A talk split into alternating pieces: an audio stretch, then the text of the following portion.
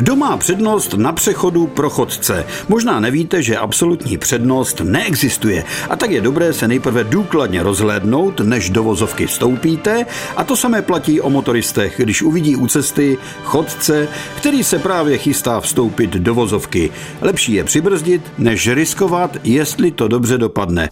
Právě toto období, které sebou nese sníženou viditelnost, tak sebou nese zvýšený počet dopravních nehod. Nejčastějšími eh, obětmi jsou samozřejmě chodci, ale eh, týká se to i cyklistů, byť už někde na některých místech je teda souvislá vrstva sněhu a týká se to i motorkářů. Nás asi nejvíc zajímají chodci, jak se chovat teď v tom období. Na chodce chceme apelovat, eh, když se pohybují mimo obec, tam, kde není veřejné osvětlení, ať jsou oni osvětlení retroreflexními prvky, což samozřejmě naleznou i v zákoně a mohou za to dostat případně blokovou pokutu od policistů, pokud takto osvětlení nebudou.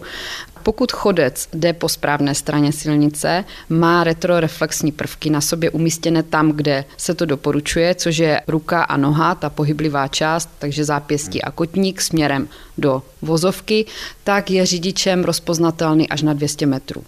Pokud k tomu má vhodné oblečení, což je oblečení světlé barvy, tak eh, je to ještě lepší. Pokud je chodec v tmavém oblečení, nemá retroreflexní prvky, je možné, že ho řidič může spozorovat až při 50 metrech. V místech, kde je obecní osvětlení nebo městské osvětlení, tam musím být také osvětlený v noci? A zákon říká, že v místě mimo obec, kde není veřejné osvětlení, má chodec povinnost použít eh, reflexní prvky. Samozřejmě ale doporučujeme i tam, kde to osvětlení je, i třeba v městě, aby ti chodci těch reflexních prvků využívali je to pro jejich bezpečí. Vy jste říkala, že je zvýšený počet dopravních nehod. Co dělat na tom přechodu? Co dělat, abych se nedostal do situace, kdy mě řidič srazí? To nejdůležitější je správně se rozhlednout. Doleva, doprava a doleva. Do vozovky vstupuju až ve chvíli, kdy jsem si stoprocentně jistý, že řidič mě zareagoval a že mi opravdu zastaví. A také je důležité připomenout, že neexistuje absolutní přednost na přechodu pro chodce. Na to jsem se právě chtěl zeptat, protože se mi to stalo zrovna nedávno, že mi tam vešel starší občan vůbec se nepodíval a očekával ode mě, že hold budu brzdit. Takže ještě jedno, absolutní přednost eh, na přechodu pro chodce neexistuje. Každý chodec má povinnost se před přejítím vozovky rozhlédnout a vchází do vozovky, až když je to bezpečné pro něj.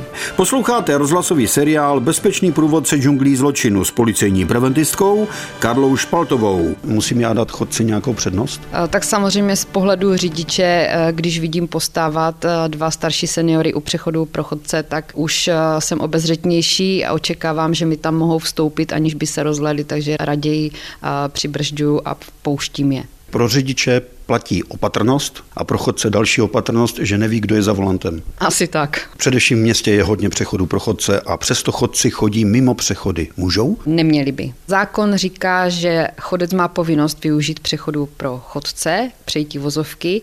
Na menších obcích ty přechody pro chodce moc často nejsou, takže pokud eh, se nenachází přechod pro chodce po naší levé straně ve vzdálenosti 50 metrů a po naší pravé straně ve vzdálenosti 50 metrů, tak můžeme přejít přes silnici silnici, ale je třeba taky dodržovat nějaká pravidla. Takže přecházíme zásadně kolmo, když máme dostatečně rozhled na obě dvě strany, kdy opravdu jsme si jistí, že nic nejede a nic nás nemůže ohrozit. Co lidé, kteří eh, poslouchají třeba muziku, mají sluchátka, je to dobré na přechodu?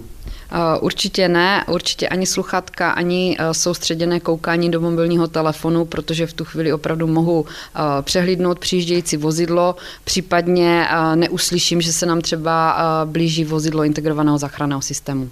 My bychom vlastně tady tím mohli varovat i řidiče, aby si dávali pozor především ráno kolem 8 hodiny a odpoledne kolem té druhé, když se děti vracejí ze školy, protože jsou to právě děti, které mají zabořený pohled do svého mobilního telefonu a nevnímají vůbec nic.